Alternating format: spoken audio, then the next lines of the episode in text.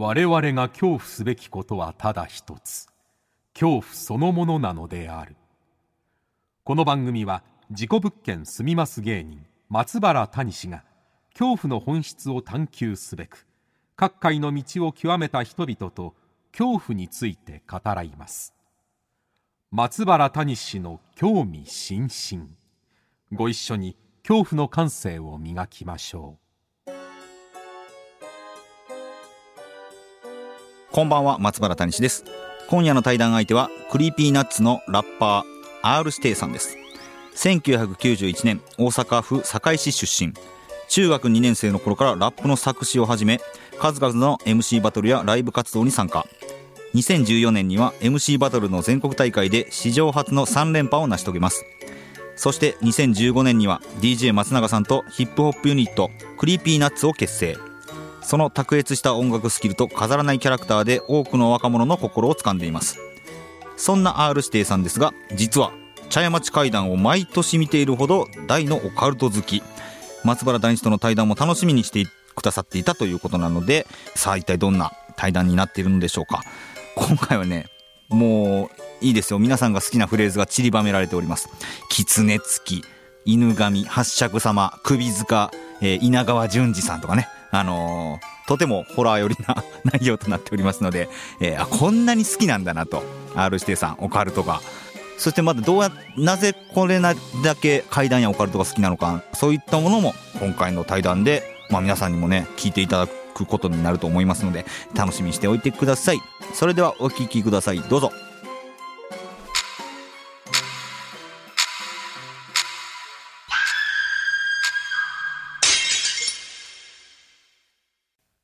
さあ、ということで今夜はクリピーナッツ R 指定さんにお越しいただきました。よろしくお願いします。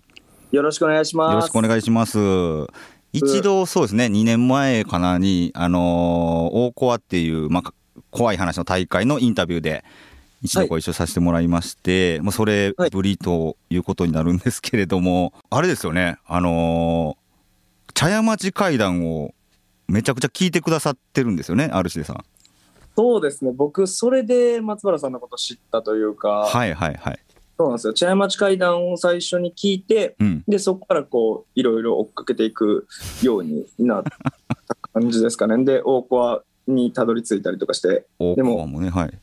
この間ね、そのなんか最終回というか、そうなんです、大コアが終わっちゃいましてね、ファイナルちょっと、はい、なんか卒業式みたいにみんなでなんか読み上げてました、ね、それも見てくれてるんですね。見ましたね。いやー、本当ね、いやなんか意外だなっていうかと言いますか、はいはいはい、なんかそのラジオでその茶屋町怪談のことをなんか喋っていただいたっていうのがあって。あ、そうなんですよ。結構、はい、そこまでやっぱ自分が、語り手やったりとか収集してたりっていうほど詳しくはないんですけど、単にもうリスナーとして、もう怖い話が好きやったりするんで、そういう話を結構ラジオとかで喋ったり、僕回聞いたんですよ。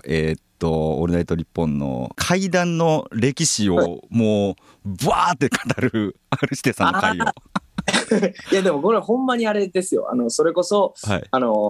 茶屋町怪談見てたりとか、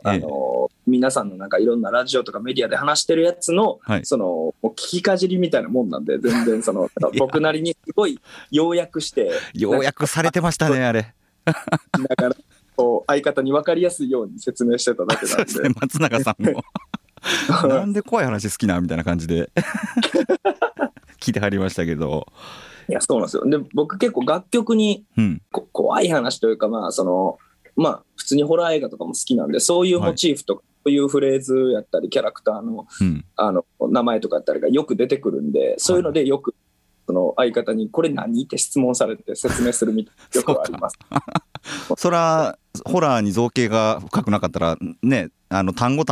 何その八尺様って何とかいや、そうそう、俺ほんまたまに間違って、そのなんかそう全然知らん人の前でその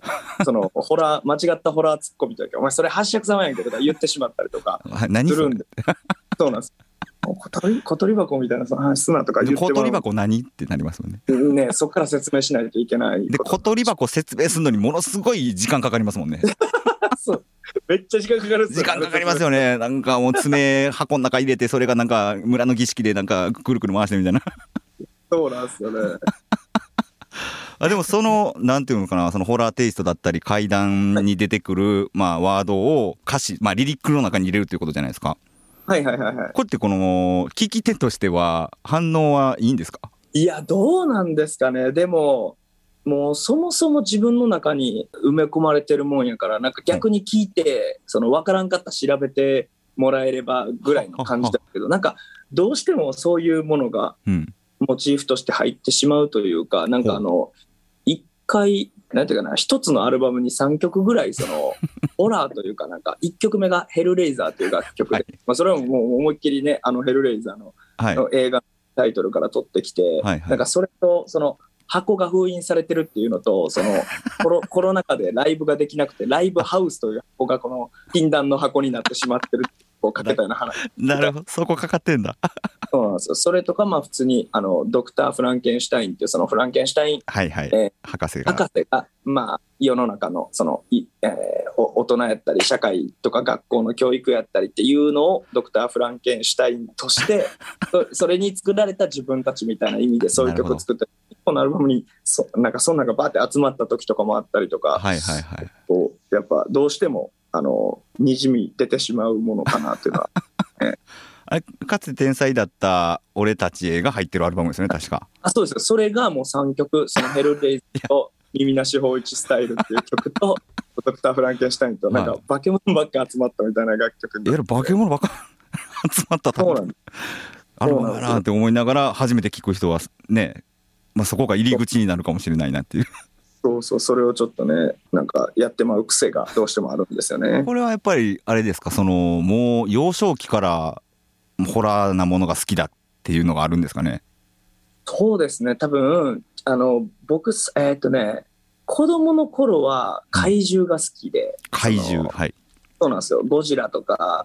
ウルトラマンとかの敵に、はい、出てくるっていう怪獣が好きで、はいはい、でそっからなんか海外のモンスター映画が好きになって、小学生の時に、うんうん、でそれこそ、トレマーズとか、ザ・グリードっていうやつとか、そういうモンスター映画をすごい見て、なんかグレムリンのそのちょっと追っかけで生まれたクリッターっていうこの毛玉怪物が襲ってくるやつ。それ いくつの時の話ですか？それがね、でも小学校 5,6 年生ぐらいでしたね。いいですね、5、6年生で、はい。その時とかはなんか特殊メイクとかの方が、うん、VFX とかその、ストップマニアとかの方が好きで、うんうん、だからその着ぐるみ怪獣も好きやったし、そのハウリングっていうその狼男に変身していくとこを CG とかみたいにそのなんとかゴムと毛をくっつけてコマ撮りでとか、なんかそういうので工夫して撮ってるやつとかすごい見てて、はいはいはい、中学生ぐらいでそれこそヘルレイザーとか13日の金曜日とかハロウィンとか、そこら辺の王道なスラッシャーとかスプラッターが中学生の時好きになって、でももう小学校の時には文庫本で学校の怪談とか、はいはいはい、緑のやつですね、はい、そう緑だね。あれ結構うわあれを見てたり、はい、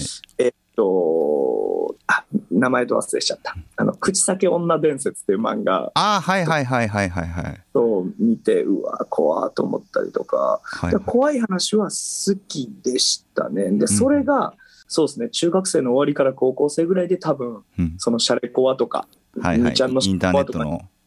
インターネットの怖い話に出会ったりして、はい、どんどんやったら好きになっていって、で多分20歳過ぎたぐらいからですかね、その怪談と聞くのが好きになったのは、うんうん、あ、20歳過ぎてから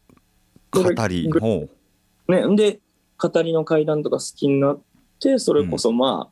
稲川淳二さんのやつとか昔のその青年団とかのやつを聞いたりして、まあ、それこそ何年ぐらいもだ、2015、6年ぐらいですかね、なんか茶屋町怪談が始まった時とかに、はい、茶屋町怪談を聞いてさらにより怖い話、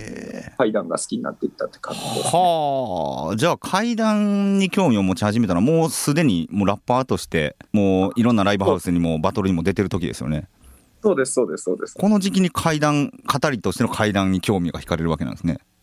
そうなんですよね。ほうほうほう。なんか共通点みたいなのあるんですか、ラップと怪談の。いや、どうですかね、共通点難しいな、うん、共通点は もしかしたらそんなに。ほうほうほうほう。でもやっぱりそのやっぱキャラによって語り口違ったり扱うテーマ違うっていうのは、はい、まあまあ どのね、うんうん、お笑いの人でも落語家さんでも一緒かも分かんないですけど、なんかそういうとこはやっぱラッパーもありますよね、はい、この人やったらこれやみたいな、そのイタコさんやったらちょっとエロい話が聞けるとか。イタコさんっていうのはイタコ28号さんのことですか。ああ、そうですそうです。イタコさんとかってちょっとそのエロく、はい、ちょっと笑かして、はい、今年の茶屋町会談にも出られますイタコ28号さん8月16日はいはい、それこそ谷口さんやったらその、うん、実際に体を張って体験できてる事故物件での、はい、ってのは言うとほんまにストリートでギャングとかもめちゃくちゃ危ない生活をしてきてる人らがその体験を歌うみたいな、だから説得、ね、力とリアリティがすごいみたいな。なるほどな。あがあるし、そうか、そこの共通点。なるほど。そうです。だからこの人によってこういう語り口のとかこういうジャンルのやっていうのは、うん、やっぱ楽しみで聞くってのはありますね、やっぱり。はあはあ、20歳から怪談に至るまでもずっとまあ怖いものだったりとかホラーが好きだったわけじゃないですか、はい、なんかそういうなんていうのかな、異形のものだったり、まあ怖がられる気持ち悪がられるものを好きになってしまう、その幼少期のR指定さんの原因みたいなのとかあるんですか。原因なんですかね、うん、なんだろう。いやでもこれなんでしょう、あんまそのいやこれだからわかんない、なんかどう表現していいかから俺もあんま外であんま言ってないんですけど、はいはい、なんか僕その生まれつき、うん、そのアトピー性皮膚炎って肌がすごい荒れるんですよね。でやっぱりその見た目なんかねすごいかきむしったりしてから、うん、顔がただれたような感じになったりとかするのがちっちゃい頃すごいコンプレックスで、なんかそれを結構怪獣とかに重ねてしまったとか、そのなんかやっぱ友達とかが気持ち悪いとか言われるわけですよ、うんうんうん、変なのとかなんか、うんうん、まあいましてとかで、なんか包帯巻いてたりした時期もあって、なんか、はい、うわーとか言われたりしたのが、まあ多分ちっちゃい頃は傷ついたりもしたんでしょうけど、うん、なんかその欲よりもなんか怪獣とかのああいうやっぱグロテスクな見た目とかそういうやつが大暴れしてるのを見て、なんか応援してしまう気持ちみたいな、うん、異常のものをはいはい、応援したくなる気持ちみたいなのが、ウルトラマン側よりも怪獣側を感情移入しちゃうっていうことなんですね。そうなんです。そういうのがあって、まあね、そういうまあだから病気っつうか、まあまあそういうもんな、なかなかこのどう言ったらいいか分かんないですけど、はいはいはい、なるほど。この多分原体験はそれで、はいはいはい、なんかどうしてもそのグロテスクな方とか、うん、その一見悪役っぽいやつの方に硬いとか、だからそのティム・バートンの作った初期のバットマンの、うん、バットマンリターンズかな、うん、ペンギンってやつと、むしろそっちの方が主役で描かれてるみたいなやつの気持ちとすごい分かるんですよね。やっぱこっちのメインで描きたいよなみたいな、うんうん、まあ、すごいなんとなく分かるというか、そうですね、フリークスとかそういう化け物とかの方がやっぱ好きやったんで、うん、そっから多分自然となっていった。はいはいはいはい。中でもなんか一番好きなキャラクターだったり、まあ、妖怪も好きですよね。あ、妖怪もそうですね、うん、妖怪も好きですね。でもなんでしょうね、妖怪でもね、怪物やと、うん、まあこれ日本じゃなく海外のやつになるんですけど、まあ、まあこれもしかも映画のやつやから実在は分かんないですけど、うん、それこそトレマーズの、うん、トレマーズという映画の、に出てくるグラボイズっていう化け物、はいね、グラボーイズって呼ばれてる地底から出てくるあいつが造形的に一番好きですね、はい、なんか耳なんか頭がこのなんていうかな、うん、くちばしみたいなやつがついて、それが3つに分かれるんで、うん、そっからまたヘビみたいな下ベロそれにも顔がある。これは気持ち悪いですね、グラボーイズ。でもグラボーイズね、はい、ゴジラに出てくるね、うん、ガボラっていう怪獣にすごい似てるんですよはい、はい、でもなんか全然時代背景も多分作った人も違うのに、はい、なんでそんな共通点があるんやろうとか、なんかこれがですけどちょっとなんか見えますかね。あ、見えます見えます。ぽいんですね。これは頭のガボラですか？これがガボラ。ガボラ、あ、似てますね。似てるでしょ。で、はい、割れたらから顔が出る。中の顔は非常に日本の体重。あ、あ、これガボラっていうんだ。確かに。でもやっぱ、うん、いやでもやっぱね、一番好きな妖怪じゃなくてやっぱ狼男はね、狼男が好き。はい。今好きですね。なんかその、うん、肉体がこの変わっていく様っていうのが、はい。まあ、今となっては結構 CG でね、映画とかだったらすぐ変身するんですけど、うんうんうん、なんか小中の時に非常に心奪われたのは狼男アメリカンっていう映画とかハウリングっていう映画の徐々に変わっていく。でもVFX としてはもう80年代なんでめちゃくちゃ進歩してるんです、うん、特殊メイクとかでも CG ではないみたいな、その人力でやるその特殊メイクの一番もう最高峰に、うん、最高到達点に到達したところの狼男の変身っていう、はい、ほんまになんか多分このゴム製の顔の人形に後ろからこのアッシュプレス機みたいにグーンって出てくる機械を、だから顔がそのままギューンって伸びていくんですよ、狼の顔みたいな。はい、はい、で CG やったら一瞬なんですけど、はい、CG じゃなくその場で伸びていってるんで、人力でってやっぱ見てて上がるの。それが狼男か、はいはいはい。だからそういう流れでね、やっぱ狐付きとか犬神付きとかそういうのも、うん、あ、その流れから狐付き犬神。そういうのも好きになったんですよね、やっぱどうしても。でも確かにそうですね、狼男も、まあ、見た目がすごい狼になってるっていうのもあるけど、狐付きの話でも完全に目が顔が狐になってしまうとか、そうですね、ね、それこそ犬神の話なんか背景がエグすぎるというか、あ、ですよ ね、犬穴に埋めてね餌目の前置いて欲しそうなとこ首切ってみたいな話なんで。ね、犬神の作り方っていうのは、俺それ普通にラジオで松永に話したら気持ち悪いって怒られるなんて話するんだっていやなんか嫌なやつがおるからはい、なんかこう呪ってやるみたいな話になったから、あ、じゃあ犬神の作り方俺知ってんだけど教えようかみたいなこれ、まあ、松永さんは嫌がると思うんですけど、これリスナーさんってどんな反応するんですか？そういう R 指定さんのもう言ったらその怪談的なこの知識を披露したときにどうなんですかね。好きな人はやっぱ反応してくれますけど、やっぱりほんまに、いやこれ良くないのが、僕はやっぱ怖いもの自分が好きやから、うん、怖いもの苦手な人の気持ちって本当に分かってなくて、それはそうやな、あ、はいはいはい。で僕らがやってるラジオなんか夜のもうがっつり牛蜜タイムなわけですよ。 そのがっつり牛蜜時にやっぱそういう話されるとほんまに怒ってるリスナーの人もいます、ね、やめろとか言うのか部屋で一人で聞いてる、ね、リスナーさん多いでしょうから、一人で聞いてるからやめてくださいみたいなとかも怒る人もおるやっぱりそうか、怖いものが好きじゃない人の気持ちが分からないっていうのはなるほどな。いやそうなんですよ、分かんだって、うん、上がるくない、テンション上がるやんみたいな感じで喋っちゃうんですけど、はいはいはい、やっぱ苦手な人からしたら本当にやめてみたいな。好きな人同士だったらね、もうさらにかぶせ合ってなんかどんどん深くなっていくと思うんですけど、ね、周りにそういうなんていうかホラー好きな人とかはいらっしゃるんですか？大阪で梅田サイファーというグループも組んでまして、はい、クリーピーナッツと、はい、また別で、うん、大所帯のもう16人ぐらいおるラッパーのグループを組んでまして、その中に一人、はい、KBD っていうラッパーがいて、その人は、うん、めっちゃ好きですね、ホラーとかは。だから一緒になんかホラーもモンスターもスプラッターも好きやから、うん、でその流れでお互い共通でその、うん、本当にあった呪いのビデオって投稿シリーズね、はいはい、心霊ドキュメンタリー、本呪と呼ばれるやつですね、はい、そうです。本呪好きは結構ね、うん、大阪のラッパーともう一人東京に同い年でビートメーカーの北斗ってやつがいて、そ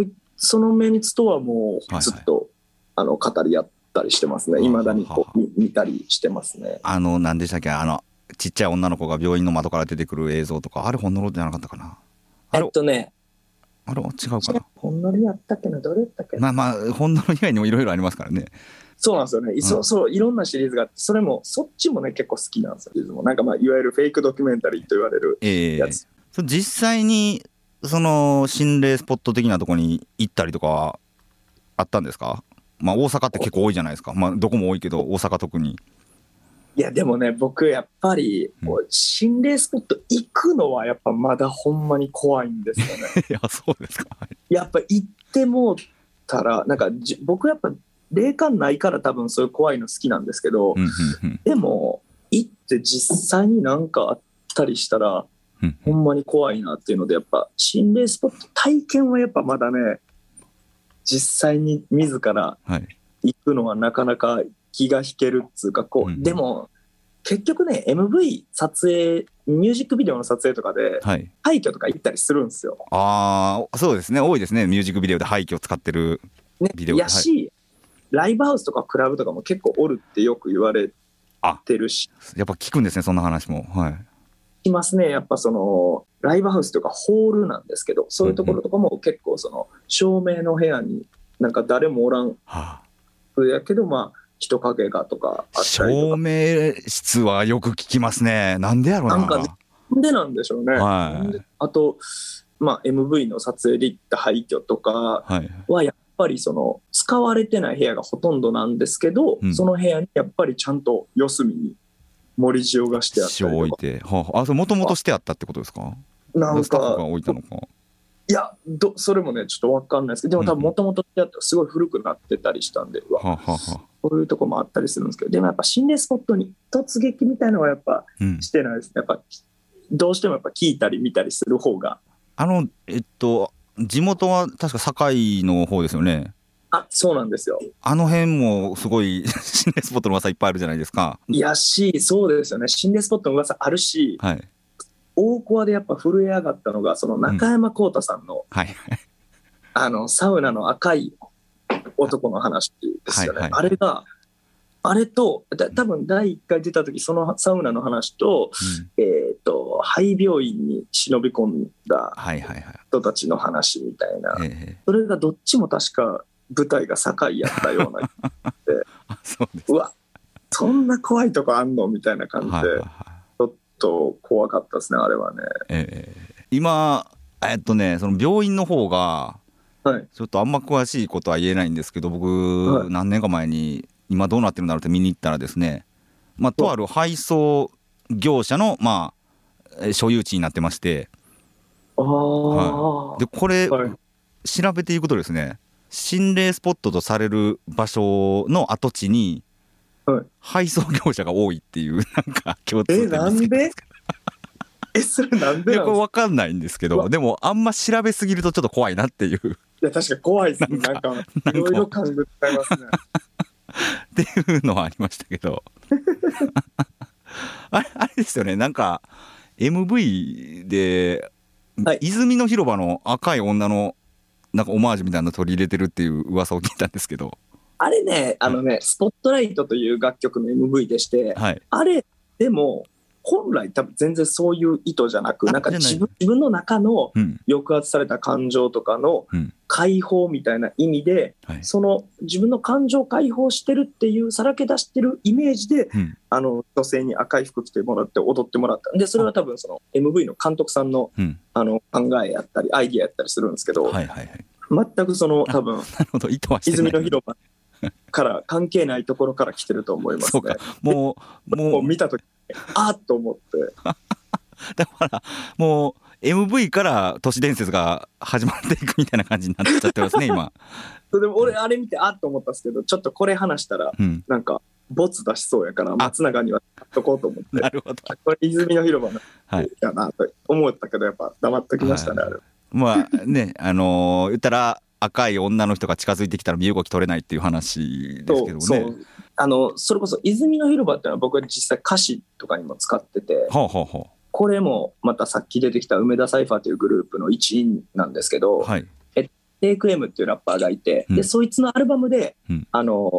梅田サイファーのメンツ集めてみんなで一緒に曲作りたいっつって、それのテーマがテイク M ってやつがポルターガイストっていうテーマを投げてきたんですよ、うんうんうんうん、でポルターガイストっていうテーマでこの俺たちのヤバさがまだ世の中に知れ渡ってない、うん、見えてないぞお前らみたいな意味でポルターガイストっていう曲を作ろうって言ってきたんですよ、うん、でみんなそれぞれその自分の持ってるテリトリーからこのホラーを引用していくわけですよ、結構、うんうん、でもなかなかまあみんな割とそこまでホラー好きなやつじゃないから、うんうん、まあなるほどなるほどみたいな引用の仕方やったんですけど、はい、結構さっき話したホラー好きの KBD って人が、はい、海外のホラー映画をガンガン入れていくわけですよ。結構そのウィジャ版の上になんか現れる文字みたいな感じで、やっぱ海外のホラーを引用してきたやつをやって、はい、うわっと俺負けてられへんなと思って、逆に俺はその日本のホラーを散々引用して海外と日本のホラー対決がそうなんですよ。でその曲の中では、僕はその昔から自分が遊んでた場所と、それこそそのラッパー仲間と遊んでた場所、大阪の各地と、今東京でこう仕事で活躍させてもらってる場所っていうのをよくよく調べたら、全部いわくがあるっちゃ、なんかそれこそ梅田サイファーっていうから梅田で集まったでしょ。だから梅田やから、まあ当然泉の広場も近くにあるし、でその昔サイファーが終わってみんなで大阪で遊んでた時は、その KBD って人が黒門市場に住んでたんですよね。で黒門の近くって、まあ、千日前があるじゃないですか。千日前、だからまあ、これ千日前形状だと、なんかよくよく調べて自分のおった場所が、まあ、事故物件というかなんかいわくついてる場所があるんで、今僕らがラジオやってるこの日本放送は稲川淳二さんのデビューした場所ってことで、だから稲川の古巣から届ける回電波書いたりとかで、NHK とかでね仕事させてもらう時とかあるから、渋谷の塩木場に、泉の広場から渋谷の塩木場にで武道館でライブやったから、その近く何かあ首塚があったな、正門の首も振らすパンチラインを響ってる玉ねぎの下にとか、そういうのを埋め込みまくった階段付きがもう大喜びのワードがいっぱい出てきますね、これ。そうなんですよ。俺的にはすごい、これはうまいこと自分の遊んでた場所が全部、遊んでた場所、仕事する場所が全部なんかまがまがしい場所やぞって感じで書けたんですけど、なかなかこの感動はあまりみんなに伝わらなくて、これ伝わらんやろな。なかなかね、だからそういうニッチなあれとかもありますね。いや今ラジオ聞いてるこの番組のリスナーさんはその曲聴きたいってなってると思うんですけどいやでぜひ聴いていただきたいなと思うんですけど、ね、ポルターガイストですね。ポルターガイスト、テイク M でポルターガイストっていう楽曲ね、面白いな。いやでも僕大泉緑地公園ってまあはっきりした噂ではないんですけど、ちょっと心霊の噂もあったりしてて、そうなんですね。夜後輩一人連れて侵入したことがあったんですけど、なんだかな、そこに、ジュラルミンケースを持ったシルクハットかぶったおっさんが現れるみたいな話がありましてでそれを探しに行ったんですよ、そしたら夜中終電終わってるのに公園の中に入っていくおじさんが一人いたんですけど、まあ、その人、帰り道が公園通った向こうにあるのかもしれないですけど、この人かな思いながら、そのおじさんの後こっそりついていったんですよね。そしたらすごいなんか声が聞こえてきて、あれこんな真夜中の公園になんか人がいっぱいいるような声がすると思って、なんだろうと思って近づいていくと、それこそ大泉サイファーっていうんですかね、なんか若者たちが大泉公園緑地公園の真ん中の東屋でラップバトルしてたんですよ。こう輪になってね、輪になってめちゃくちゃ怖かったですけど、あの時ある種ね、いや確かに知らん人から見たらわけわかんないですもんね。いや最後あんな真夜中にやる人たちもいるんですね、あんな。いや結構やっぱみんな学生やったり普通に社会人やったり、いろんなそのバックボーンの人がいるから、でサイファーしたりする時ってやっぱどっちかっていうとやっぱラップする場所が欲しくてやってる感じも大きくて、僕らなんかはそうでライブハウスでラップしたりとかクラブでライブもらえたりとかあんましてない時期とかに、とにかく人前でラップしたいっつってラップ好きなやつの前でラップするっていうのがやっぱサイファーやったりするから、だからみんな結構仕事終わってから学校終わってからやったらやっぱ夜中とか集まりやすいっていうのはあるんじゃないですかね。いやもう心霊スポットや思って行ったらもう若者たちがラップバトルしてたからすごいな、心霊スポット、そんな心霊スポットでサイファーっていう心霊スポットでサイファーっていうのもなんかね変な話ですねいやちょっとすみません、ちょっとお時間の方がねちょっと、来てしまいましたので、来週ラッパーとしての、R指定さんであったりとか、そのヒップホップ界の、お化けだけじゃなくて人間関係、人の怖さとかもねなんか聞けたらなとか思ったりしておりますということで本日のゲストはクリーピーナッツの R指定さんでした。来週もよろしくお願いします。よろしくお願いします。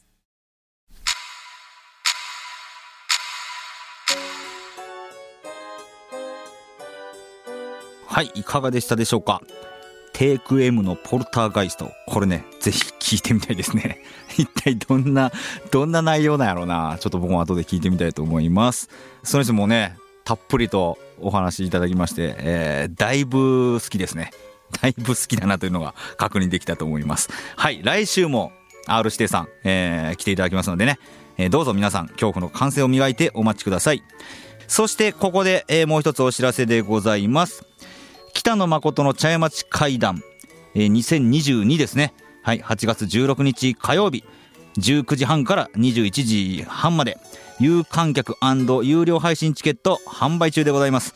チケットは、こちら観覧の方が3500円、配信の方が1800円で販売中。出演は北野誠、松原谷志、中山一郎、桜井館長、いたこ28号、吉田裕樹となっております。詳しくは茶屋町会談ツイッター、もしくはホームページの方をご覧ください。よろしくお願いします。ということで、松原谷志の興味津々、今宵はここまでです。皆様どうかお元気で、さようなら。グラボイズが先かガボラが先か。